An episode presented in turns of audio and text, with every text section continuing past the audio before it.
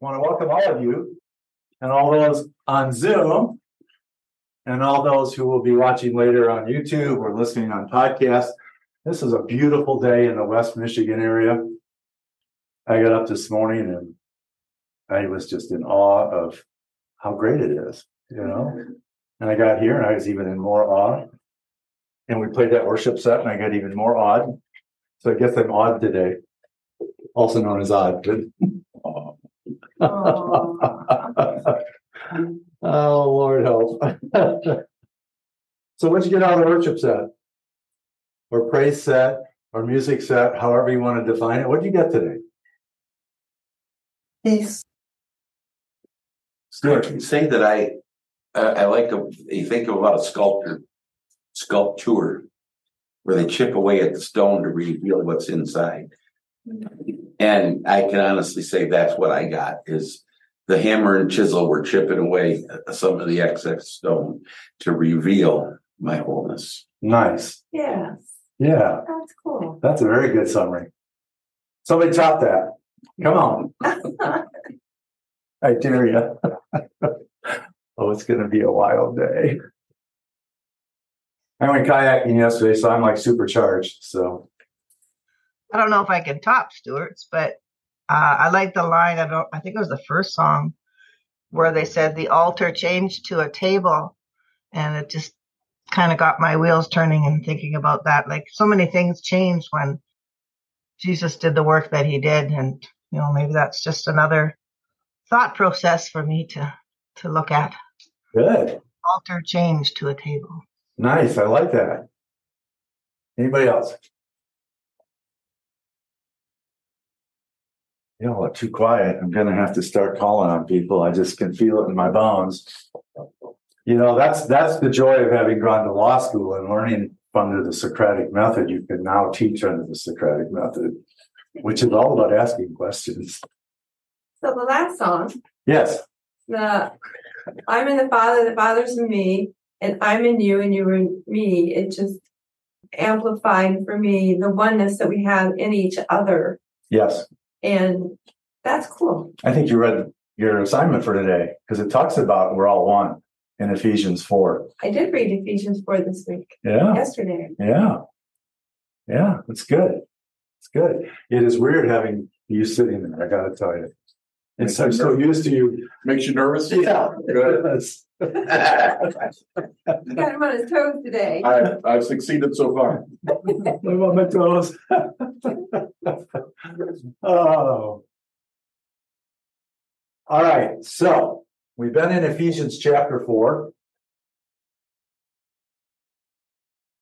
If you know, we talked about, you know, the ministry gifts. We've talked about Paul's theology. There's a section on unity. And hey, Ron, I want to talk about unity for a minute, and then we're going to... How do we reach the unity of faith? Really going to be nervous. Everybody, if you don't know, that's Ron. Say hi, Ron. Hi, Ron. Hi, Ron. Hello, everyone. Hi, Harry. Hey, Ron. He won't look up, but we won't look this way at all. You're going to teach next week. Unity of faith. What is unity of faith? 40,000 plus denominations of Christianity. How do we get to unity? And by the way, Don has a great book, The Gospel Free from Doctrines. I recommend it. If you haven't read it, let me see if I can hold it up. The gospel, yeah. Free from doctrines. You know why we have 40,000 plus denominations? Everybody's got an opinion as to what the gospel is. So to get to unity of faith, we need to let go of our opinions. We need to let go of our opinions. That's a good one. Or if we don't choose to let go, then we have to choose to respect others' opinions. That's one, or respect. You can do that? Close. Wow. That one's got that. All right. So you let go or respect others' opinions. But if we're going to boil the gospel down to the core so that we all can get on the same page. I'm going to tell you what Don says. I may have told you last week, but you know, some things are just worth repeating. Paul taught what? What did Paul teach? Christ crucified? Yeah. Is that what you're referring to? Oh, that's supposed to be a different color. How did I do that? Yeah. Christ crucified. Also, you could say Christ is Lord, right? What else? What's the greatest command? Love. Love.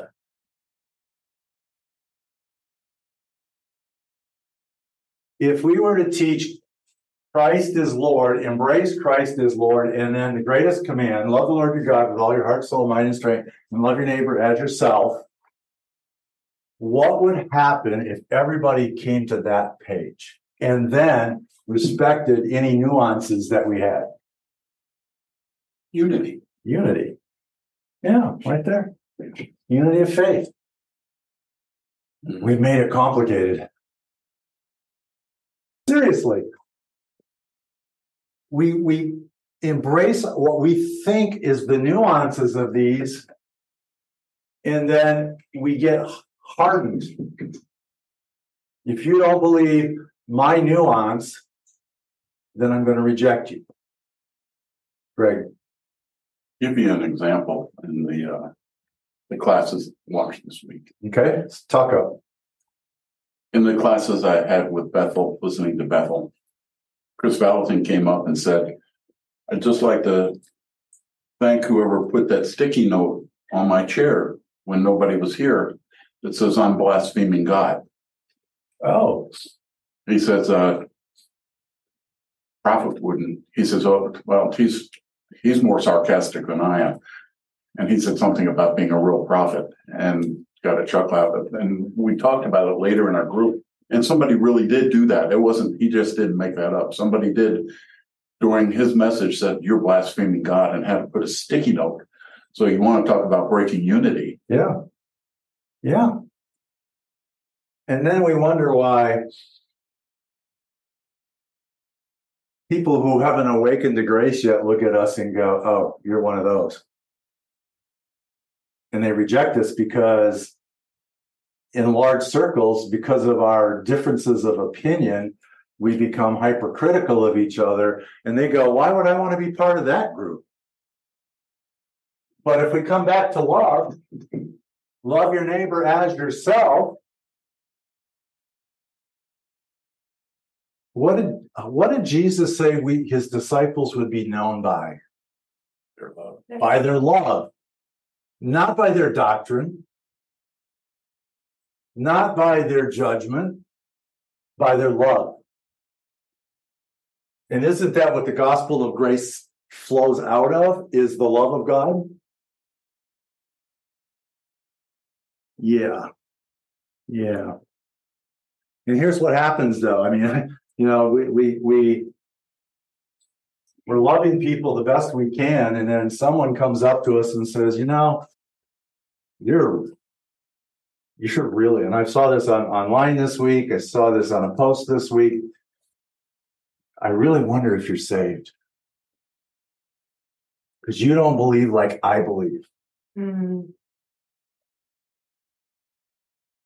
Well, thank God I don't believe like you believe. I believe like God believes. Doesn't he love everyone? Doesn't he want the best for everyone? Doesn't he speak kindly for everyone and to everyone? Doesn't he lay out plans for us that are good? So why would I want to adopt your judgment of me? You think your judgment of me is going to change me? Nah. I don't think so. And I don't think someone's judgment of you should change you. It's not judgment that changes us. It's the kindness of God expressed in love that opens our heart to greater depths, and we change as a result of inside-out actions. You know, brief. I mean, it wasn't that profound. So here's a thought. Yeah. If I'm struggling to love somebody because of the oneness that we are, it's a reflection of me struggling to love a part of myself. Yes. That's profound. I'll give you a gold star for that one. What did you just hear her say? Well, if you take Jesus' commandment and reverse it, you have to first love yourself before you can love somebody else. And I think you'll attest to this, as we find when we used to do a whole lot of counseling, the biggest thing that bothered somebody was the biggest thing they saw in themselves, that angered them when they saw it in somebody else, so they took it out on others. Oh, yeah. They projected, right? Yep. It's because they didn't have a full understanding of their identity. You want to correct me if I spell wrong today. Good to have you back. Yeah, he's missed you, Linda. Love requires us, if the more we are going to love easily, the more we have to embrace who God says we are. Stuart, who does God say you are? He said, I am created in his image with his abilities and powers and ability to love and ability to receive and ability to go through the world sowing seeds of love, reaping harvest of love, and most of all, to enjoy his love and to enjoy the spreading of his love. Yeah. Sorry for the dissertation. That's okay. I called on you, didn't I? I know what I get when I call on you, buddy. So Paul tells us in chapter 4, verse 17, my most urgent appeal to you in the Lord is this: you have nothing in common with the folly of the empty-minded masses. The days of conducting your lives and affairs in meaningless ways are over. Now, if you look at from the New Living Translation. I actually like the New Living really well for these sets of verses. With the Lord's authority, I say this: live no longer as the Gentiles do, for they are hopelessly confused. Their minds are full of darkness. They wander from the life God gives because they have closed their minds and hardened their hearts against him. What kinds of things would cause people to close their minds and harden their hearts? Lack of love. Lack of love. Good. Lack of understanding. Okay. Lack of understanding. Rejection. Yeah. I like that one too. Judgment. Rejection, judgment. You guys are going faster than I can write, so bear with me. Guilt. Sounds like the lack of unity. Yeah. Hang on. Judgment. Guilt, lack of unity. If I don't feel connected, if I don't feel accepted, if I feel judged, what am I going to do? Oops, there's a G in judgment. Hang on. I got it before Linda did. That's because you're standing in front of it and I can't see. Okay, well, I'll get out of the way. If I don't have a sense of love, or if I don't feel that I understand, if I feel rejected, if I feel judged, if I have guilt, you can even add shame and condemnation into that, lack of unity, where do those things come from? If God says it's the kindness of God that leads to repentance, if he says, love your neighbor as yourself, where do these things come from? Darkness. Fear, darkness. Fear.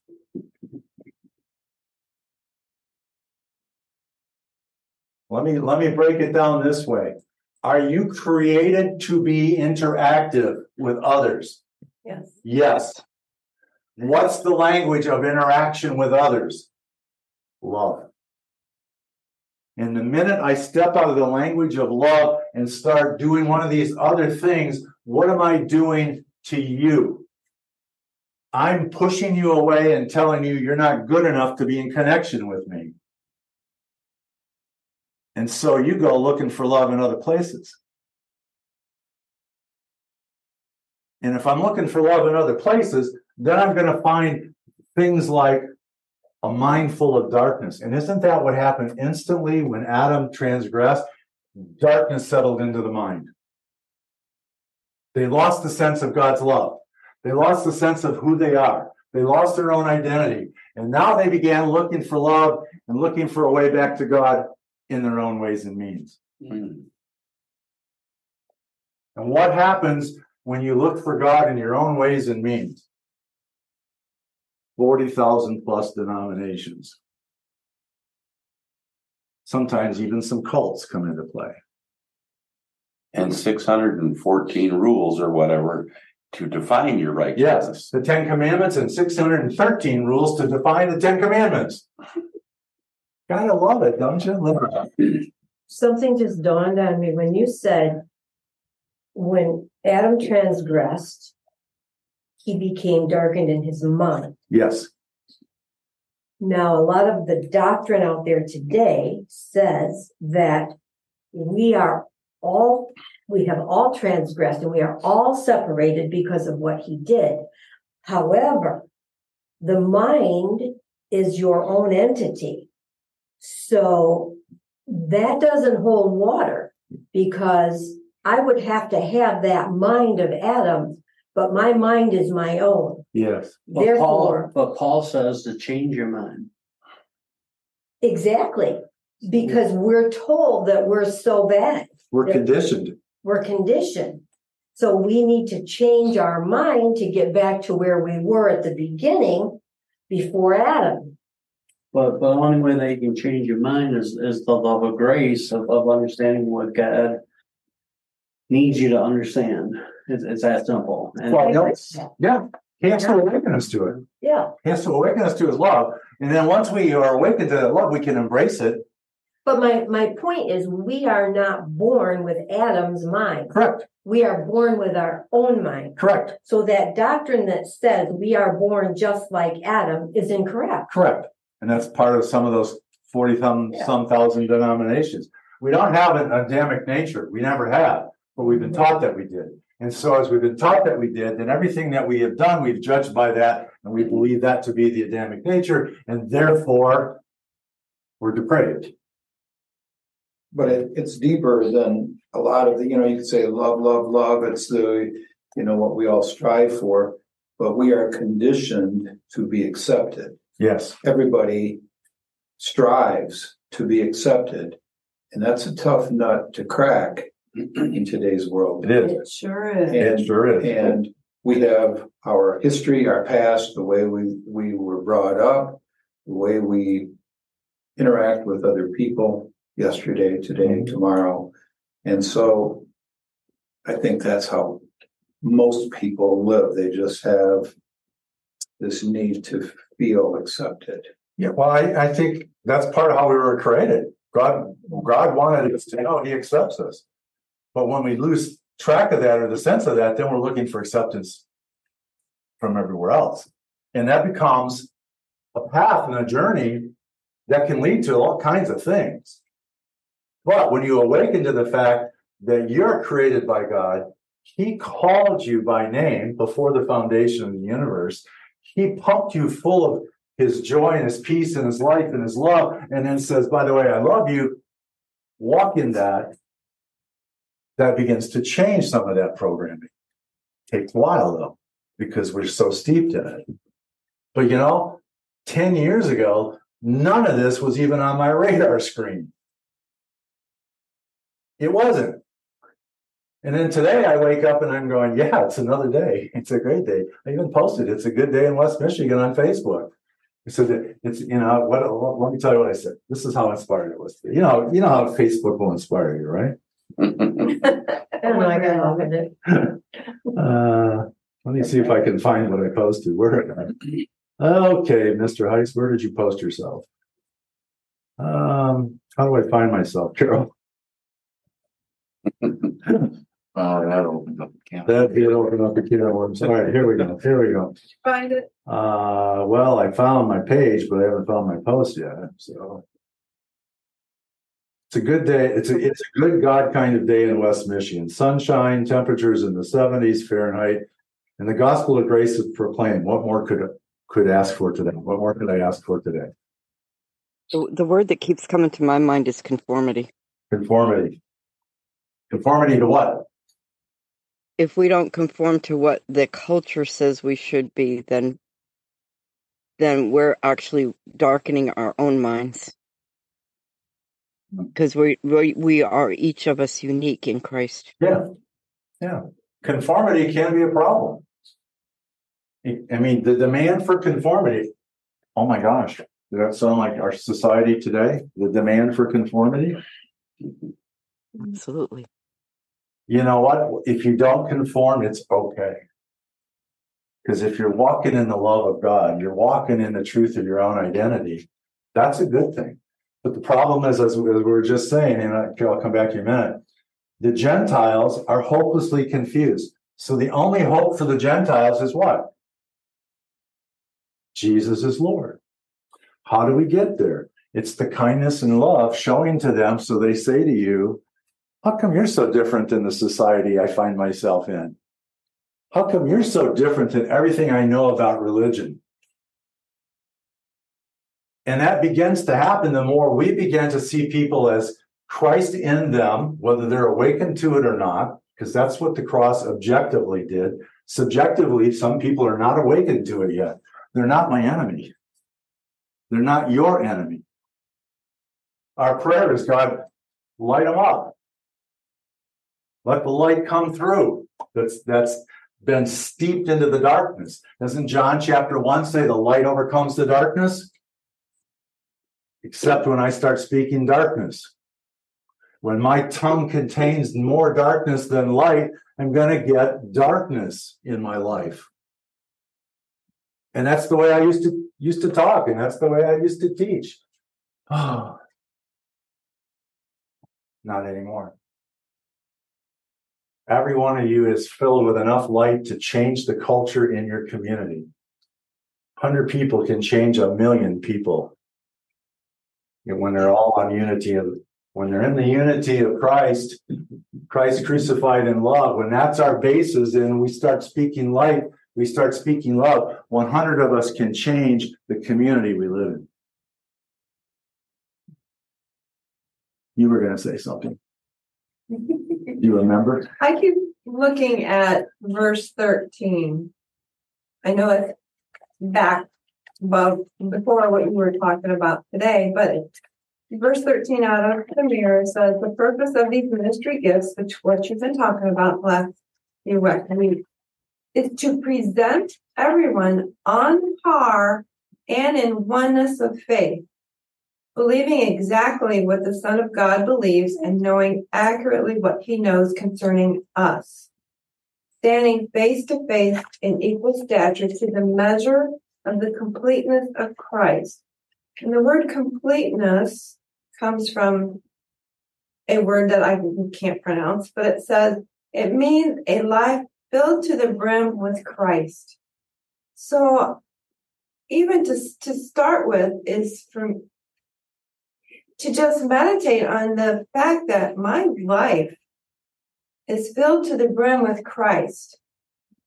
I always thought I had to get there. Mm-hmm. I always thought somehow I had to obtain this fullness, this filling. But that's not what it's saying. It's saying we are to present everyone on par. In other words, we're to present to you, to the people we know, that the Christ that's already within them, and to focus on, believe in, I guess, meditate on that I am filled to the brim with Christ. And when I recognize that, all that other stuff falls away, fades away. Change from the inside out. Yes, you change from the inside out instead of trying to put all these rules on what you can and can't do and what you can and can't think, mm-hmm. and what you can and can't believe. Mm-hmm. You know, and then that's what Paul, and when Paul's talking about in verses 17, 18, and 19 about the Gentiles, the darkness that they have, the closed minds that they have, the hardened hearts that they have, those are all in a sense program positions from life experience. Mm-hmm. You know, I had some fear growing up because my dad had arm muscles bigger than my thigh muscles. And I've had some big thigh muscles in my life, still do. But my dad slung a concrete sledgehammer, 15-pound sledgehammer for a couple of years, breaking concrete. And when my dad barked, I shrunk because it was intimidating. And I remember when I was 17 trying to decide if I had the guts to take my dad on. And when I realized his arms were still bigger than my thighs, I went, nope. And I was bench pressing 280 at the time. I didn't think I could take my dad. Now, did I conform out of love? No, I conformed out of fear. But I was taught that.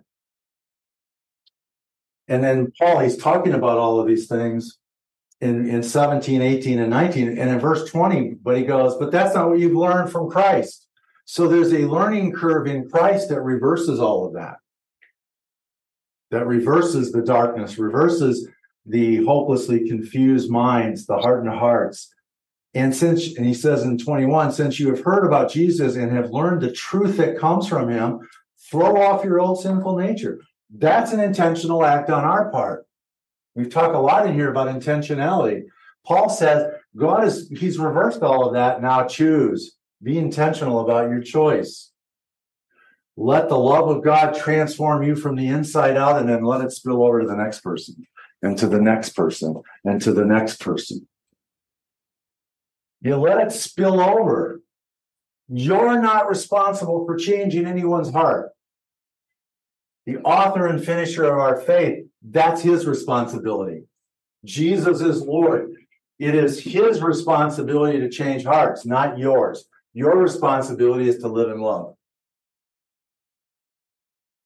The gospel of grace is living the life of love. Linda. I keep coming back to the mind of Christ. And yes, we need, I'm not so sure that it's that we need to, well, we do, wait a minute, I don't want to say this. We need to awaken our minds to our true identity from which we came. And changing that is simply an awakening to who we already are. Right. And who institutes the awakening? Spirit. Yes. So I come right back to the mind again. We're not born with that mind. We're born with a mind of Christ. Mm-hmm. So it's not that, it's that we just need to be awakened to that. Yeah. Let me read verse 23 out of the mirror. And then I'm going to read it out of the New Living. Be renewed in your innermost mind. Ponder the truth about you as it is displayed in Christ. Begin with the fact of your co-seatedness. This will cause you to be completely reprogrammed in the way you think about yourself. Oh. Let me read it out of the other version before I go where I want to go. This is, instead, let the Spirit renew your thoughts and attitudes. Put on your new nature, created to be like God, truly righteous and holy. As you begin to awaken, you can embrace it or you can reject it. If you reject it, you're going back to darkness. But it'll come around again. Because the Holy Spirit has never stopped working on us, never stopped wooing us. Yes. So that goes back to what Stuart said earlier about the sculptor. You see the block of marble or whatever, the end product is already inside there. Yes. You just have to remove everything that's not. Yes. And you go to the grocery store. Oh, let's go back to Starbucks. You know how I love theology at Starbucks. You go to Starbucks and you encounter the barista having a bad day. Do you see the Christness, the greatness of the creation of Christ in this person and love that person? Or do you back up and go, I think I'm going to go to another store? Your choice. Patients at the hospital, struggling, in great pain. Can you have compassion for them? Can you see the fullness that God created them to be, and then conform your thoughts and your prayers to calling that out even in the midst of where they are. Some of the songs we listened to today, going through maybe some things, but there's still this great plan that God has that he's calling us deeper into. And we're in that season of transition, I think, in the grace community. I think we're in a season of transition where we're transitioning from who we are. We now know who we are. Now, how do I use that to impact? And I don't do it by trying to persuade someone to think like I do.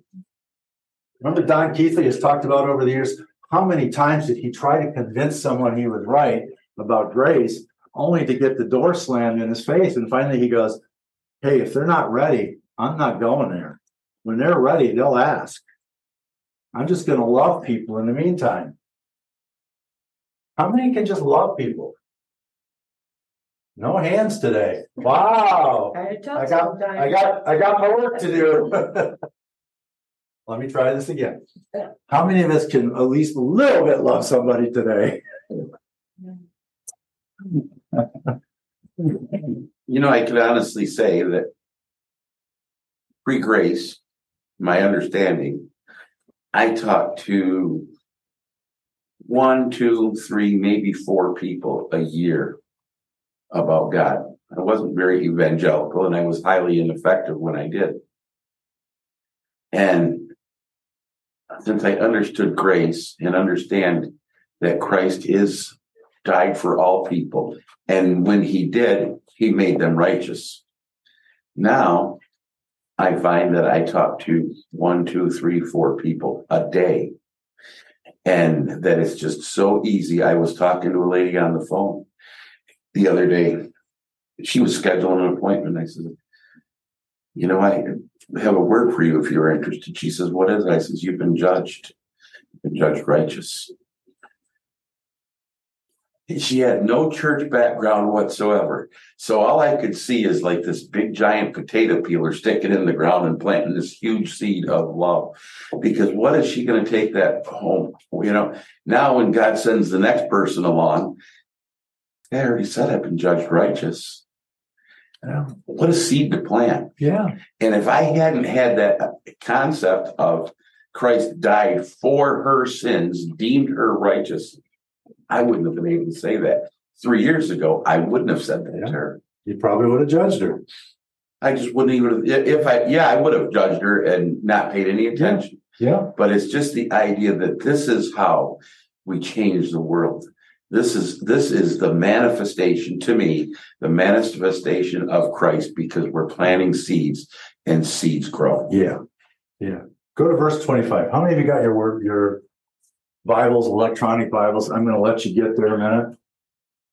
Ephesians 4:25. I have to stop so the board can refocus. I think the camera can't handle all my color. It keeps changing focus. Verse 25, let me know show of hands when you get there. All right.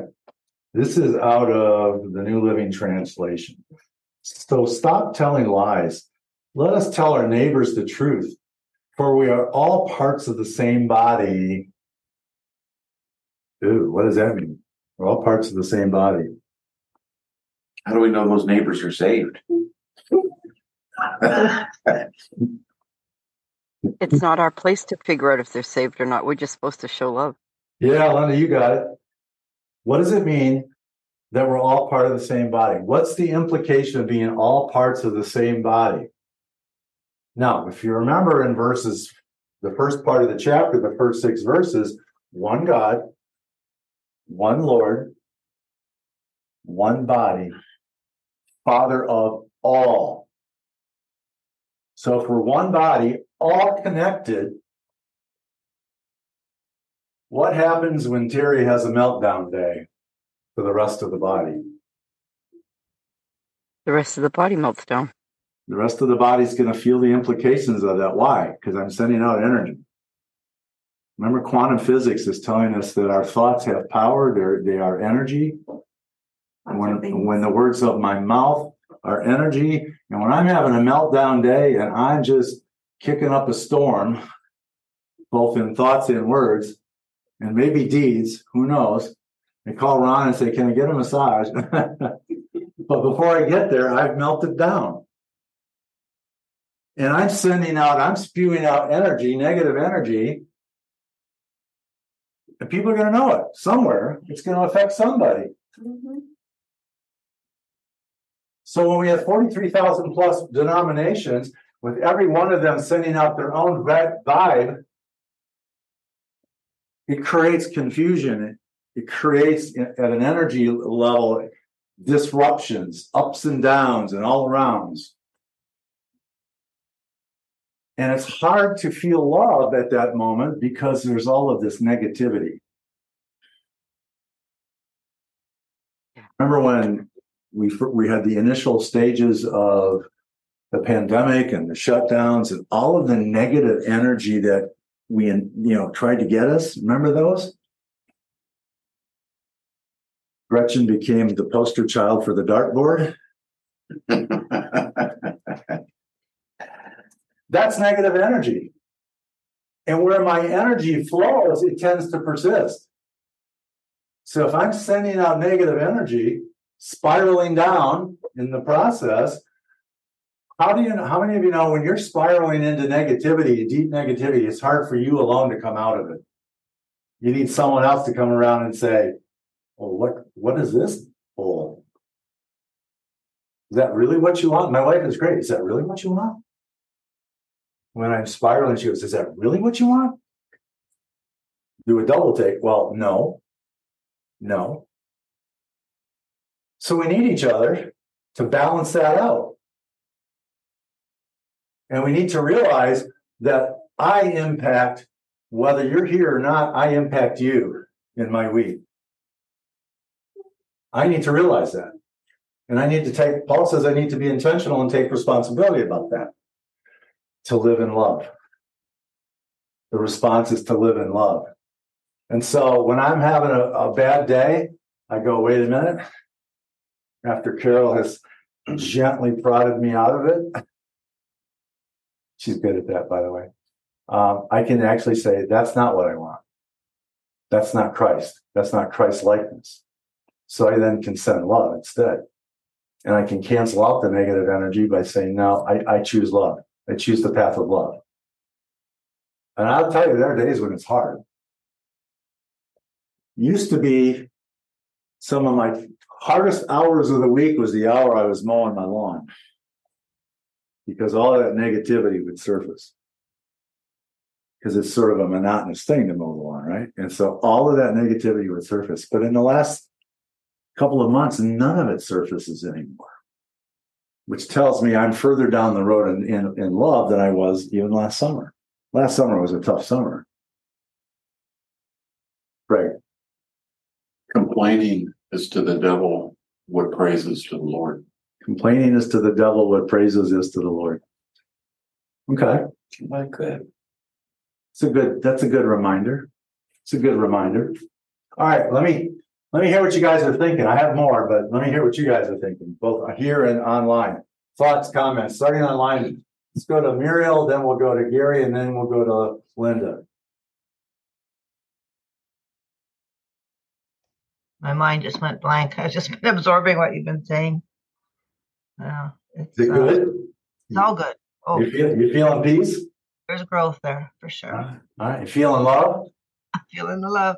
Feeling the love. All right. Then it's in the right direction. Gary.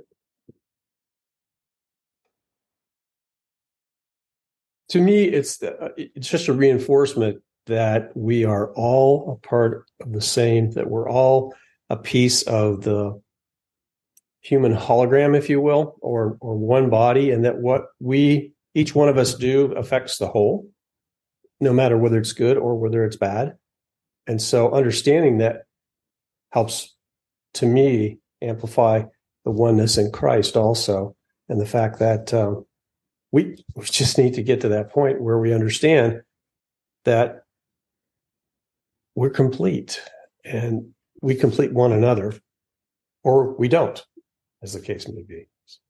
This one of us affects the whole, I guess, is my point. Mm-hmm. Good. Linda. Me? Yeah. I had a day this week, past week, that I was struggling, but at least I recognized it that day rather than wallowing in it for months. Because I had somebody say, "Oh, is this what you're really thinking?" Help got me back on the tracks, if you will. Good, good. That's good.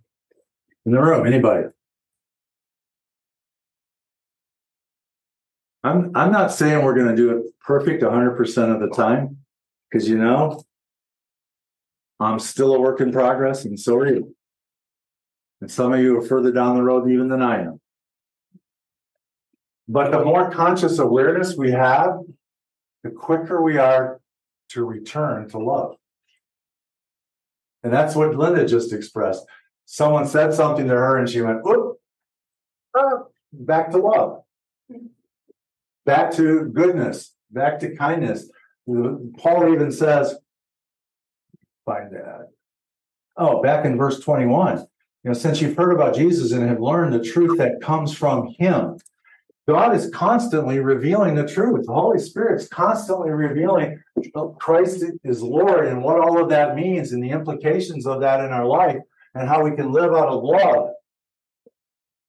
But when I go dark, when I go negative, then the manifestation of the awareness of that becomes a struggle.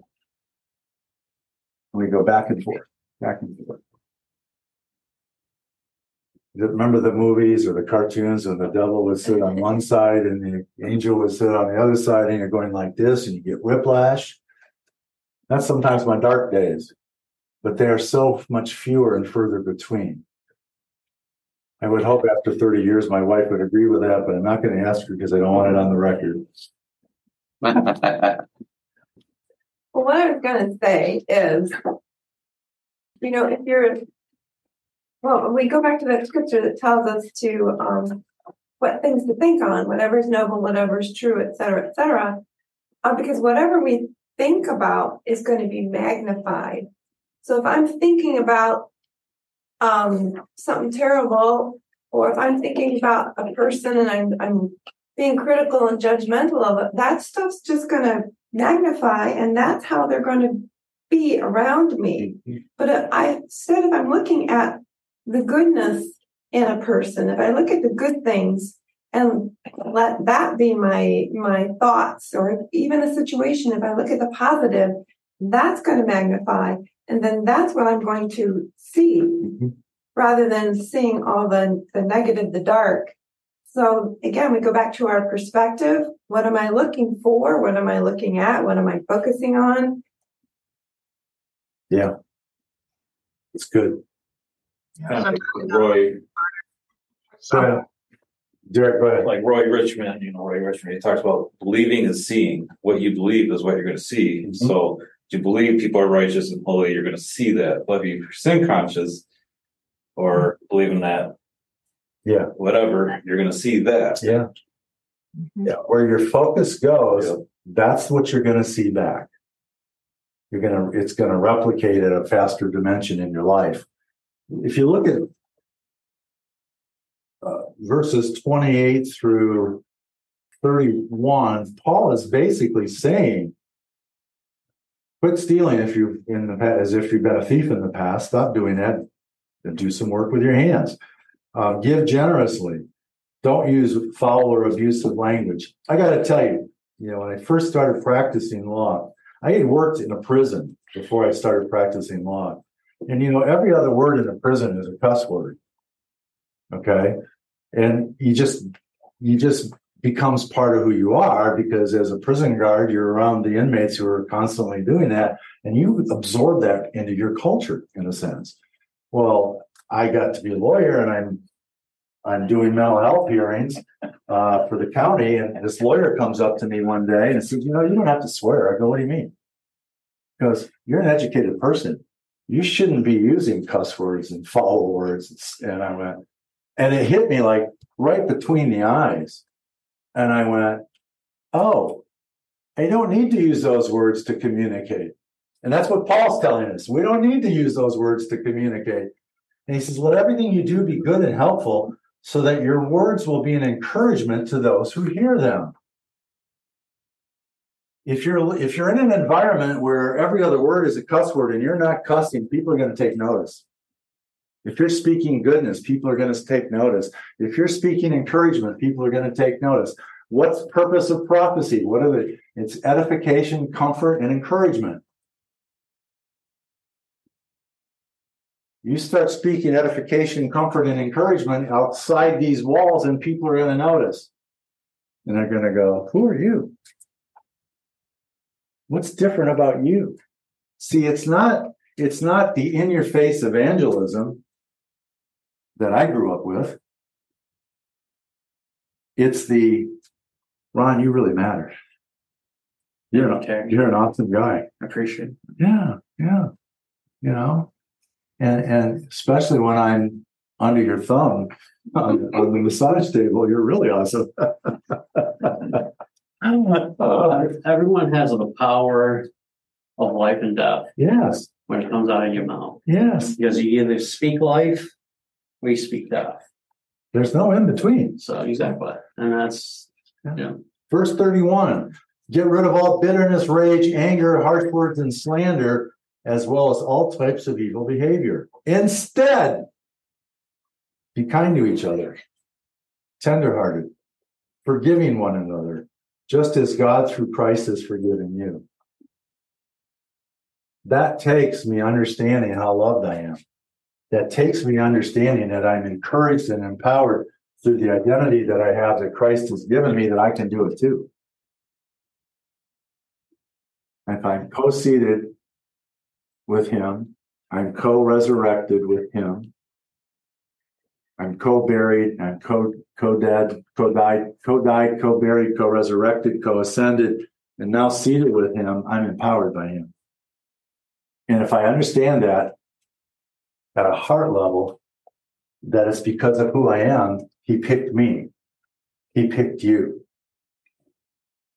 Remember back in the healing room days, one of the greatest statements that God ever gave me is, God didn't create junk.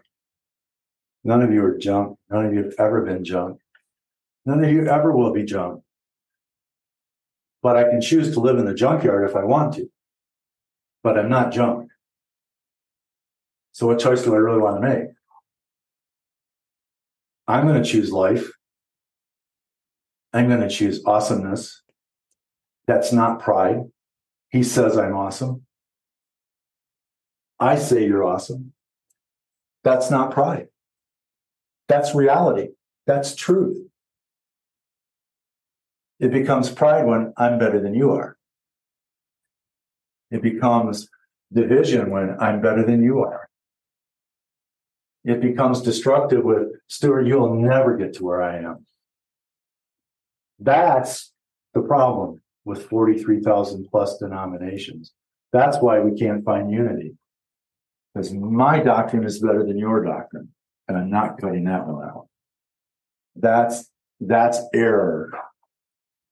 And anytime someone comes up to you and says, I don't know about you. We've been going down this road of grace, and I just don't know. I think you're in trouble. Bless your heart. I'm moving on. I love you, but I'm not taking your doctrine as my doctrine.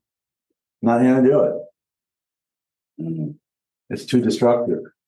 It divides, and anything that divides is contrary to unity. And if it's contrary to unity, the unity of faith, we need to abandon that. Now, let's put some parameters on that. As I'm loving you, that doesn't mean I get to be your punching bag. Okay? You don't get to punch me out and expect me to stand there. I'm going to love you, but at that point, I might love you from a distance until you have an awakening to who you are. That's not the vision.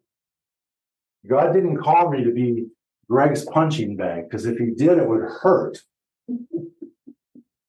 He's so much bigger and stronger than I am. So I'm not going to sit there and be the punching bag, but I'm going to love him, knowing that God's got his heart and God will change it. So I'm not going to be overt in saying, Greg, if you don't stop beating on me, you're going to hell. I've had people say that to me. I'm sure. But I don't need to say that, because if I'm walking in love, I recognize Greg might have some issues. I can put a distance there, but still love.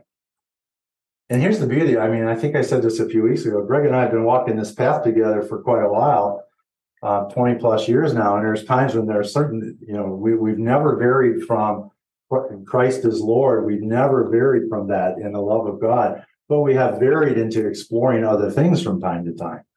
And it's okay. It's okay. Because, you know, the centrality is Jesus is Lord and the love. And the road of grace lets you explore some other things in the process, as long as the centrality is not lost. And that's pretty cool, I think. But the problem becomes if I take an exit to explore something and I start to cram it down Greg's throat, that's a problem. The perspective has to be that I am sitting in the throne room and I look from up there. Give me that perspective, God. Yeah. That I can see what you see. Yeah. And when God looks at all of us here today, what does he see? He sees our potential. Yes. And he sees what else? Love. Love. And he sees what else? You're awesome. And he says, I don't focus on the negativity. I focus on the positivity. So let me plug you into my 440 positive meter. You know, I had a lady at the nutritionist's office, the receptionist. I had her busting out laughing so hard on Friday, and I had to go back later and pick up a supplement. And I said to her, "So what's this I hear about your laughter meter is pegged?" And she lost it. Well, what am I doing when I'm sharing things that make people laugh? Increasing their health. Mm-hmm. Mm-hmm. Lifting burdens, increasing their health. Laughter is good like a medicine. I just think it's fun when they laugh, because then I laugh and I get it. You know, I mean, but she was so unexpected because that's the first time I showed that side of me at the nutritionist's office, and she just, I mean, literally for 5 minutes in the morning, she's rolling around laughing, and in the afternoon, I kind of walk in the door and she starts to smile. And then when I say, what's this I hear about your laughter meter being pegged? And when she lost it, it was a good 30 seconds of laughter for her. That's sharing love. Because love is, you know, laughter is good like a medicine. That's just loving people. So thoughts, anyone else thoughts? Because, you know, I think I beat up enough of Ephesians 4. But remember, be kind to each other, tenderhearted, forgiving one another, just as God through Christ has forgiven you. I just think that takes conscious intentionality to do that. If I'm just going to roll through my day like a pinball, hitting bumpers and shifting and having flippers send me flying, that's going to be hard to stay in a place of love. I have to be intentional about it. And I say me, you have to decide for yourself. But I think Paul's encouraging us to be intentional about love. Paul Ellis says, the unconditional love of God appears to us as grace. Grace is love come down, and grace is the very essence of the gospel. So a gospel without grace is no gospel at all. A gospel without love is no gospel at all. A gospel of condemnation and judgment is not the gospel of Jesus Christ. Either he was telling the truth when he says it's finished on an objective scale, or he wasn't. And if it's finished on an objective scale, then I get to appropriate it at a subjective level into my life as Holy Spirit brings it forth. I you know, I don't know about you guys, but when I started this journey exploring grace, I didn't sit down one morning and say, I'm going to look at grace. Holy Spirit snuck up on me and go, let's talk about grace. There's a huge difference. Because the reality is, if I'd have sat down that morning, grace never would have crossed my mind, because I was immune to the understanding of it until the Holy Spirit opened the conversation. And that's the same with this concept of loving people, seeing Christ in them, loving them as God loves them, looking at it from the perspective of seated in the heavenly places. It takes the Holy Spirit to open our eyes. And there isn't any one person in this room or online or watching later or listening later that is immune from the Holy Spirit. Yeah. He will talk to us.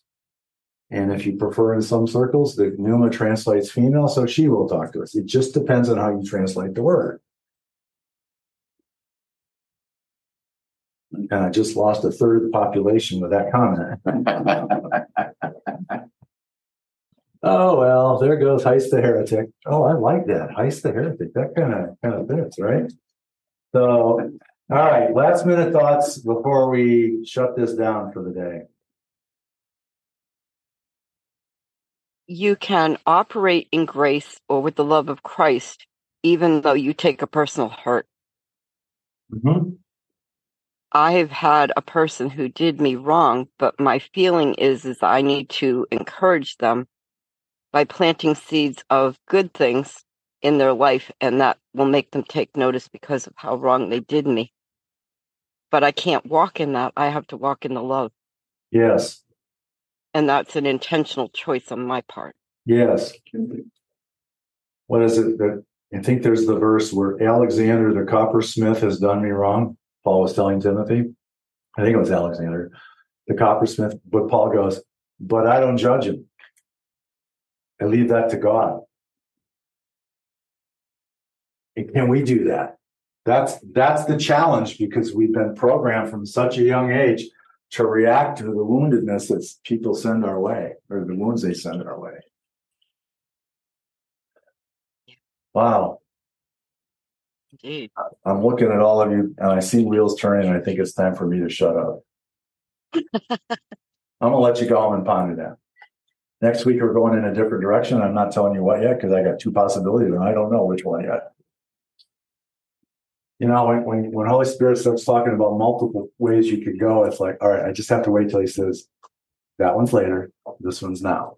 And so come back next week with your expectation meters out, and we'll see where we go. All right, Papa, we love you. It is a glorious day. We are learning more and more and more about the ways of Christ, the love of Christ, who we are in Christ, and how we relate to each other, and how one day one can be down and the others can lift them up.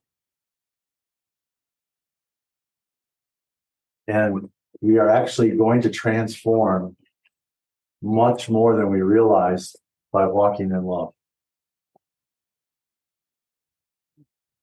Thank you, Lord. Papa says you're all awesome. You're all lovely. You're all good. And he shares his love with you today. Amen? Amen. Amen.